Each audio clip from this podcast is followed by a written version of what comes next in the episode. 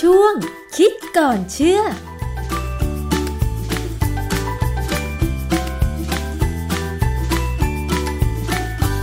พบกันในช่วงคิดก่อนเชื่อกับดรแก้วกังสดานนภัย นักพิษวิทยากับดิฉันชนาทิพไพรพงษ์เช่นเคยค่ะ วันนี้เรามาพูดถึงพืชชนิดหนึ่งที่หลายคนชอบกินมากเลย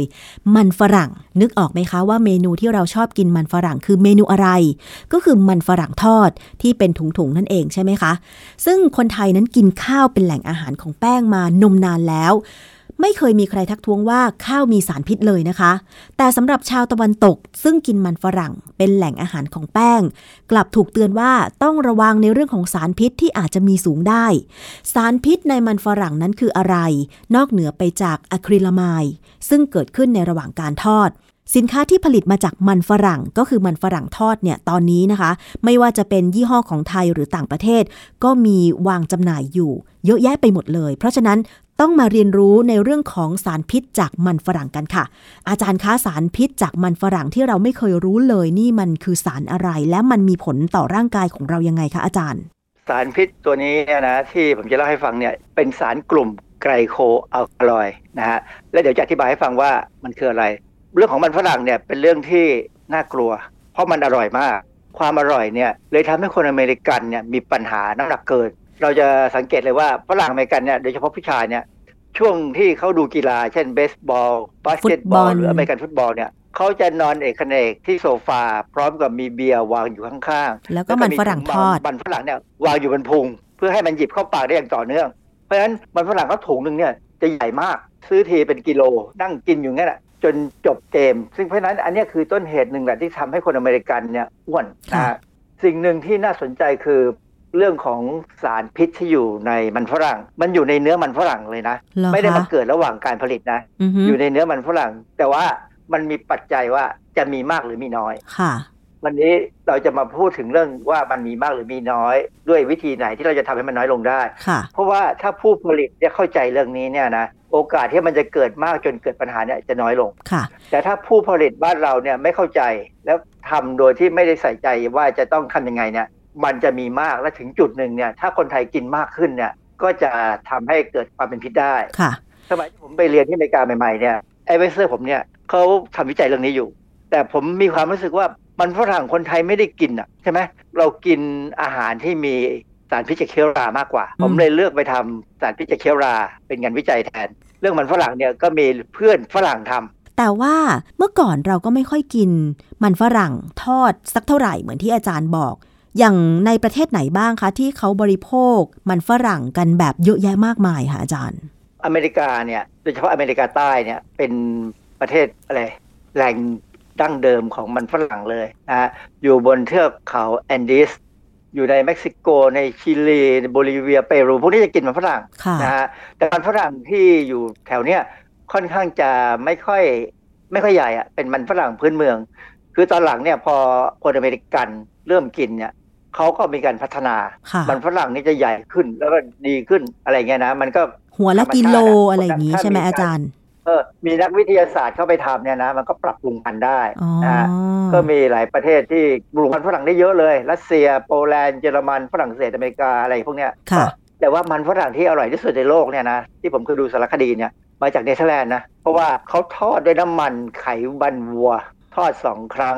รสชาตินี่กินแล้วเคลิมเลยค่ะ อาจารย์ แต่ว่าเมนูมันฝรั่งเนี่ยมันมีแต่มันฝรั่งทอดกรอบเหรอคะ อย่างพวกมันบดก็ทำมาจากมันฝรั่ง เพราะฉะนั้นวิธีการแปลรูปหรือว่าการทำมันฝรั่งแต่ละเมนู มันน่าจะได้สารอาหารหรือว่า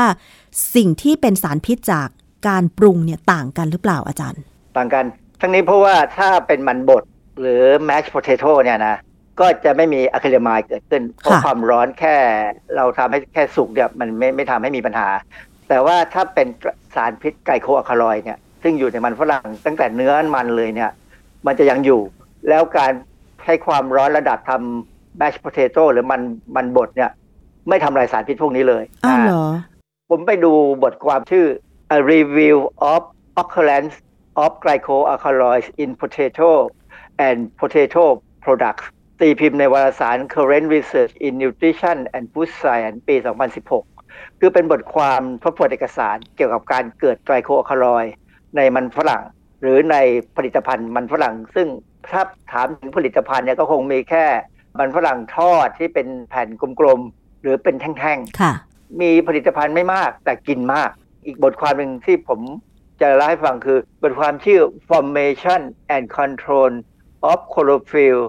and glycoalkaloids in tubers of tuberosum L and evaluation of glycoalkaloid toxicity เขียนโดยคนหนึ่งเป็นรุ่นพี่ผม ชื่อ Jadhav เป็นแขกที่ไปเรียนที่อเมริกา และตอนหลังเขาไปเป็นอาจารย์อยู่ที่ University of Alberta ประเทศแคนาดา ค่ะและอีกคนหนึ่งที่เป็นคนเขียนร่วมคือดร D.K. Salunkhe อันนี้เป็น advisor ผม อาจารย์แล้วทั้งสองบทความนี้โดยสรุปแล้ว เขาให้ข้อมูลเกี่ยวกับสารพิษในมันฝรั่งยังไงบ้างอะคะเยอะแยะเลย เรื่องหนึ่งที่น่าสนใจ คือ ผมเคยเห็นนักวิจัยคนหนึ่งที่เขาทำงานกับ advisor เนี่ยเขาเอามันฝรั่งเนี่ยนะมาผ่าออก แล้วเขาก็ดูว่าผมก็เออมันฝรั่งมันมีสีเขียวๆสีเขียวๆของคลอโรฟิลล์แล้วเขาก็พยายามเอาน้ำยาเพื่อทดสอบว่านอกจากคลอโรฟิลล์แล้วมันจะมีสารอะไรต่ออะไรไหมคือในแล็บที่ผมไปไปเรียนเนี่ยเราจะเน้นเรื่องสารพิษที่เกิดจากธรรมชาติ สารพิษในพืชพวกหัวมันในกระลำปลีหรือมีราขึ้นอะไรพวกเนี้ยนะโดยปกติเนี่ยโดยพื้นฐานแล้วเนี่ย ผู้บริโภคไม่ควรกินมันฝรั่งที่เปลือกออกสีเขียวเหรอคะคือเวลาเราไปซื้อมันฝรั่งเนี่ยมันฝรั่งเปลือกสีอะไรสีเหลือง สีกากีไม่ใช่เหลือง สีกากีนะอ่าฮะน้ำตาลสีกากีเหมือนกางเกงสีกากีที่เด็กนักเรียนเมืองไทยเนี่ยใส่เลย แต่ว่าพอปอกออกมาแล้วมันก็จะเป็นสีเหลืองๆอะอาจารย์เอาเป็นสีเหลืองข้างในเนื้อเป็นออกสีเหลืองค่ะ แต่ว่าถ้ามันฝรั่งเปลือกสีกากีเนี่ยนะถ้ามันมีสีเขียวเมื่อไหร่เนี่ยมีปัญหาแล้วสีเขียวนั่นคือคลอโรฟิลล์ที่เกิดขึ้นใต้ชั้น ใต้ชั้นเปลือกเขานะแต่สีมันสะท้อนมันมันผ่านออกมาถึงข้างนอกได้ เราจะเห็นเป็นสีเขียวๆเลยค่ะนะถ้ามันฝรั่งมีสีเขียวเมื่อไหร่แสดงว่ามันฝรั่งนั้นเข้าสู่ขั้นที่จะงอกแล้วอ้าวเหรอนะแล้วขณะที่มันจะงอกเนี่ย มันจะเพิ่มการสร้างสารพิษกลุ่ม glycoalkaloidไกลโคอะคาลอยด์เนี่ย ชื่อเขาคำว่าไกลโค แปลว่าน้ำตาลคือมีน้ำตาลมาเกาะติดกับอะคาลอยด์ค่ะอะคาลอยด์เนี่ย ธรรมชาติแล้วเป็นสารอินทรีย์กลุ่มหนึ่ง ซึ่งมีธาตุไนโตรเจนอยู่ภายในโมเลกุล โดยทั่วไปเนี่ยอะคาลอยด์มักมีฤทธิ์เป็นยา หรือเป็นยาพิษ ธรรมชาติเราพบอะคาลอยด์ในพืชชั้นสูงเยอะแยะเลยนะ เพราะฉะนั้นเราถึงเอาพืชหลายอย่างเนี่ยมาทำเป็นสมุนไพรค่ะเพราะเขามีอะคาลอยด์ซึ่งเป็นยานะฮะอยู่ในใบในดอกในผลในเมล็ดในรากในเปลือกค่ะมีทั่วไปทั้งต้นเนี่ยแหละบางทีนะฮะค่ะและสรรพคุณของอัลคาลอยด์นี่มันคืออะไรคะอาจารย์ ส่วนใหญ่เนี่ย เราบอกแล้วว่ายากับสารพิษเนี่ยจริงแล้วมันเป็นเรื่องเดียวกัน ถ้าใช้น้อยเป็นยา ใช้ให้ถูกเป็นยา ถ้าใช้มากเกินไปเป็นสารพิษนะฮะอย่างเช่นเอ่อดอกยี่โถ ยี่โถมั้งมันมีสารพิษชื่อดิจิทัลลิสซึ่งเป็นสารพิษที่เราใช้เป็นยากระตุ้นการทำงานของหัวใจค่ะในปริมาณน้อยนะ แต่ถ้าปริมาณมากเกินไปหัวใจจะวายตายอืม นะฮะแล้วอย่างอัลคาลอยด์ล่ะอาจารย์ในกรณีเขาใช้มาทำยาอะไรคะเยอะแยะว่านหางจระเข้เขาจะเวลาเราจะกินว่านหางจระเข้เนี่ยเราต้องลอกเอาเปลือกออกให้หมดใช่ไหมใช่ กินแต่วุ้นเพมันราะว่าอะไรเพราะว่าที่เปลือกเนี่ยจะมีอะคาลอยด์ซึ่งถ้าเราทำไปเรื่อยๆเนี่ยมันจะกลายเป็นสีดำซึ่งเราเรียกว่ายาดำอะคาลอยด์ของว่านหางจระเข้เนี่ย มีคุณสมบัติในการทำให้ถ่ายท้องค่ะ เพราะฉะนั้นถ้าเรากินยาไทยบางอย่างเนี่ยซึ่งกินเข้าไปแล้วเนี่ยท้องผูก เขาจะใส่ยาดำแทรกเข้าไป ที่บอกว่าแทรกเป็นยาดำเนี่ยเพื่อลดอาการที่กินแล้วกินยาบางอย่างแล้วท้องผูกค่ะในกรณีของไกลโคคาลอยด์เนี่ยถ้าเกิดขึ้นเนื่องจากเชื้อรา เชื้อราเนี่ยก็ทำให้เกิดไกลโคอะคาลอยด์ได้ ตัวหนึ่งเนี่ยชื่อ ergot alkaloid อันนี้มาจากราชื่อ Claviceps purpurea เป็นราที่เกิดบนข้าวไรย์ที่เขาเกี่ยวหนีหิมะไม่ทันหมายความว่าเอ่ออย่างรัสเซียเนี่ยค่ะทำข้าวไรย์เยอะมาก หน้าหน้าหนาวเนี่ยหิมะลงมาเนี่ย ชาวนาต้องรีบเก็บข้าวให้ทันก่อนที่หิมะจะลง ถ้าเก็บไม่ทันเนี่ยหิมะมันจะปิดทับถมนะฮะค่ะระหว่างที่มันปิดทับถมเนี่ยข้าวไรย์ถ้าเก็บไม่ทันเนี่ยมันจะมีราขึ้นได้อืมเพราะว่ามันมีความชื้นแล้วราชื้นเนี่ยนั่นเองจะสร้างใช่ไหมคะอาจารย์พอพอมันพอหิมะละลายเนี่ยความชื้นมาเนี่ยราขึ้นเลย แล้วก็จะสร้าง ergot alkaloid ออกมา ซึ่งเป็นสารพิษอันตรายมาก แต่เราสามารถเอามาทำเป็นยาแก้ไมเกรนได้ด้วย เพราะฉะนั้นสารพิษเนี่ยมีทั้งประโยชน์ก็ได้หรือเป็นโทษก็ได้ขึ้นอยู่กับขนาดที่เราจะใช้ค่ะอันนี้ในกรณีของหัวมันฝรั่งเนี่ยถ้ามันเริ่มออกมีสีเขียว glycoalkaloid จะเพิ่มขึ้นจากเดิมในระดับต่ำๆเนี่ยเป็นเพิ่มขึ้นอืมนะฮะประเด็นคือถ้าหัวมันฝรั่งเนี่ยตอนที่เขาขนส่ง ตอนที่เขาเก็บมาจากดินแล้วเนี่ยเขาล้างทำความสะอาดแล้วเขาโยนไปโยนมาคือฝรั่งใช้คำว่า handling นะหรือก็คือการแปลว่ากระบวนการที่เราจะ ขขนส่งสินค้าพืชผักเนี่ยทำไม่ดีคือทำให้มันช้ำอะนะค่ะอะคาลอยด์จะเพิ่มขึ้น หรือเก็บไว้ที่อุณหภูมิสูงเกินไป ปกติมันฝรั่งจะต้องเก็บที่ 7 องศา ถึงจะมีอะคาลอยด์ต่ำพอเก็บอุณหภูมิ 25 องศา เช่นอุณหภูมิห้อง หรือถ้าเจอบ้านเราได้ 35 องศาเนี่ยมันสูงกว่าเนี่ยอะคาลอยด์จะสูงขึ้นอืมหรือมันฝค่ะรั่งที่เก็บไว้แล้วโดนแดดคือไม่ไม่บังแดดใส่ถุงไม่ดีใส่ถุงพลาสติกใส่ๆเงี้ยก็จะมีอะคาลอยด์เกิดขึ้น หรือถ้ามีแมลงมาเจาะ มันก็จะสร้างสารไกลโคอะคาลอยด์เพิ่มขึ้นค่ะจริง ๆ แล้วเนี่ยเขาเข้าใจกันว่าไกลโคคาลอยด์เนี่ยมันฝรั่งมันผลิตขึ้นมาเพื่อสู้กับสิ่งที่จะมาโจมตีมัน เช่นแมลง หรือว่าการที่หัวมันฝรั่งเป็นแผลค่ะซึ่งก็เป็นการที่จะป้องกันตัวเองคำถามว่าเวลาเราเอามันฝรั่งเนี่ยมาทำเป็นมันฝรั่งทอด ผมเคยไปดูคลิปใน YouTube เนี่ยนะเขามีเครื่องมืออัตโนมัติเลยนะค่ะ ซึ่งอันเนี้ยเขาก็จะเอามันฝรั่งมาเนี่ยมาถึงก็จะเอามาล้างเอามาทำอะไรก็ตามเนี่ย กระบวนการแบบเนี้ยมันช่วยทำให้เปลือกหลุดออกไป พร้อมกับไกลโคคาลอยด์บางส่วนไปได้ค่ะ แต่ถ้าส่วนไหนที่เหลืออยู่ในเนื้อ ส่วนนั้นจะเอาไปทอดหรือไปต้ม หรือไปผัดยังไงก็ตามเนี่ยทำลายไม่ได้เลย มันจะอยู่อ้าวเหรออย่างนั้นแหละเขามีการพิสูจน์ความร้อนก็ไม่สามารถกำจัดไกลโคอัลคาลอยด์ได้เหรอคะอาจารย์ ไม่ได้กำจัดไม่ได้เลย ในมันฝรั่งที่จะมาทอดเนี่ย มันจะกำจัดได้ตอนปอกเปลือกแค่นั้นเอง เพราะฉะนั้นอ๋อถ้ามันฝรั่งเริ่มต้นมีสารพิษพวกนี้ต่ำมันก็จะต่ำไปตลอดค่ะแต่เมื่อไหร่ก็ตามที่มันมีสูง มันก็จะสูงไปตลอด เพราะฉะนั้นเนี่ยโรงงานทำมันฝรั่งของฝรั่งบางแห่งนะเขาตรวจวิเคราะห์สารพิษตัวนี้ค่ะ ผมจำได้มีนักเรียนทุนกอพอคนหนึ่งอะไปเรียนที่มหาวิทยาลัยวิทคอซินเนี่ยเขาทำวิจัยเรื่องเนี้ยคนไทยเลยนะทำวิจัยเรื่องพวกเนี้ยว่าจะทำยังไงมันถึงจะต่ำจะสูง เพราะว่าที่นั่นที่มหาวิทยาลัยที่วิทคอนซินเนี่ยจะเป็นแหล่งวิจัยเรื่องนี้เป็นหลัก ค่ะคือฝรั่งเนี่ยเขากินมันฝรั่งเยอะนะเขาก็ทำวิจัยเยอะ ปกติเนี่ย glycoalkaloid ที่อยู่ในมันฝรั่งเนี่ยคือประมาณ 10 ถึง 20 มิลลิกรัม ต่อกิโลกรัม เมื่อเราพิจารณาทั้งหัวนะ ทั้งหัวเลยนะ ก็คือประมาณ 10 ถึง 20 ppm ค่ะนะอะถ้าบอกว่าเป็น part per million เนี่ยนะแต่ถ้าเราเอาเปลือกมาดูเนี่ย มันอาจจะมีได้ถึง 100 มิลลิกรัม ต่อกิโลกรัมของเปลือก ก็ไม่รู้จะรู้ไปทำไมนะตัวเลขตัวนี้มันไม่มีประโยชน์เพราะเราไม่กินเปลือก แต่อย่าลืมนะ มันฝรั่งที่เรามาต้มกินบางทีเรากินทั้งเปลือกนะเหรอคะเรากินทั้งเปลือก ผมบางทีผมไม่ชอบกินเปลือกมันเปลือกมันเป็นใยอาหารที่ดีนะฮะแต่ถ้าดิฉันเอามาทำเป็นซุปไก่ เช่น ใส่เอ่อน่องไก่ มันฝรั่ง ใส่หัวหอม แล้วก็ใส่มะเขือเทศอย่างเงี้ย ก็ต้องปอกเปลือกมันฝรั่งนะคะอาจารย์ เรามักจะปอกเปลือกแต่ความจริงมันฝรั่งเนี่ยมันเป็นแต่แป้ง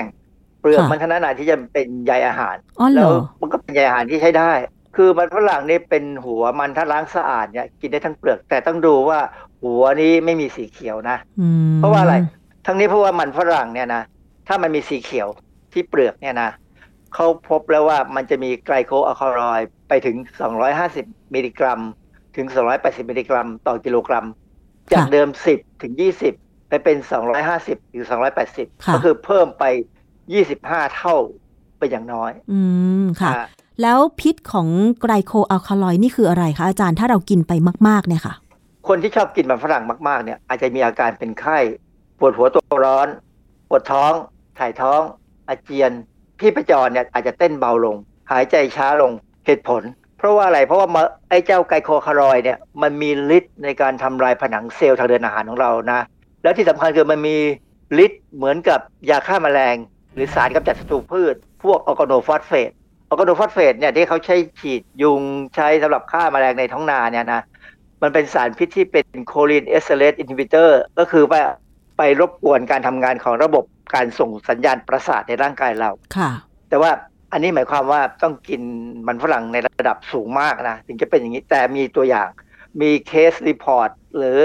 เขาเรียกกรณีศึกษาของทางวิทยวิทยาศาสตร์การแพทย์เนี่ยที่เขารายงานผลของ ฝรั่งที่กินมันฝรั่งเยอะๆเนี่ยมีอาการนี้ แต่นั่นก็หมายความว่ามันฝรั่งนั้นจะต้องเป็นมันฝรั่งที่ทำจากหัวมันที่มีปัญหานะค่ะ คือสมัยก่อนเนี่ย ตอนที่ยังไม่ได้มีการศึกษาว่าถ้ามันมีสีเขียวแล้วอันตรายเนี่ย คนเราก็คงไม่ทิ้งอะนะใช่เพราะเวลาเราเราซื้อมันฝรั่งมาเก็บไว้ในตู้เย็น และซึ่งตู้เย็นเราเนี่ยควรจะ7องศา แต่บางครั้งเนี่ยแค่7องศาก็จริงเนี่ย มันก็มีการงอกได้ใช่ไหมพอหัวมันงอกเนี่ยเราทำไงเราก็เราก็ตัดรากมันทิ้ง มันมีรากออกมาใช่ไหมฮะ เราก็ตัดรากขูดรากมันทิ้งอ่าฮะความจริงแล้วเป็นปัญหามาก เพราะว่าถ้ามันเริ่มงอกเนี่ยไกลโคอะคาลอยที่มันสร้างขึ้นมาเนี่ยมันจะซึมไปทั้งหัวแล้ว อ๋อ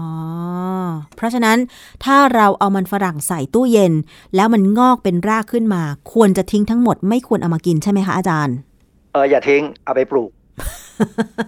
ถ้ามีพื้นปลูกที่ได้นะฮะปลูกได้ แต่ว่าจะขึ้นไม่ขึ้นอีกเรื่องหนึ่งนะ มันขึ้นอยู่กับว่าดินที่เราไปปลูกเนี่ยดีไหม ถ้าใครเคยดูสารคดีเนี่ยจะเห็นเลยว่าเขาปลูกกันบนภูเขา ดินแบบภูเขาก็คือดินแบบที่เป็นดินทรายพอสมควรนะฮะเพราะฉะนั้นถ้าเราไปปลูกดินดีเกินไป มันอาจจะไม่ออกขึ้นหัวหรืออาจจะขึ้นก็ไม่รู้คือผมก็เคยลองปลูกดูนะปรากฏว่าไม่ขึ้นอือฮะค่ะขึ้นมาหรืออาจจะมีหนูมากินแทน สรุปแล้วถ้ารักที่จะกินมันฝรั่ง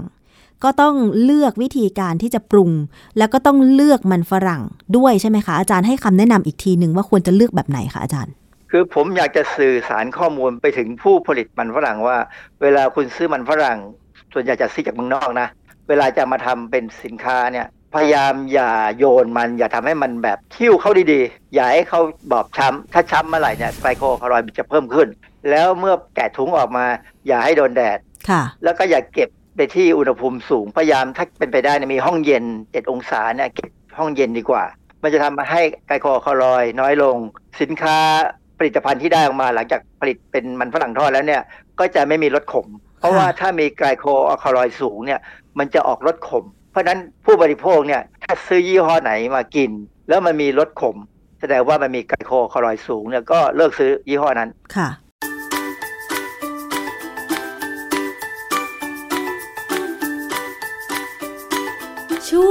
คิดก่อนเชื่อ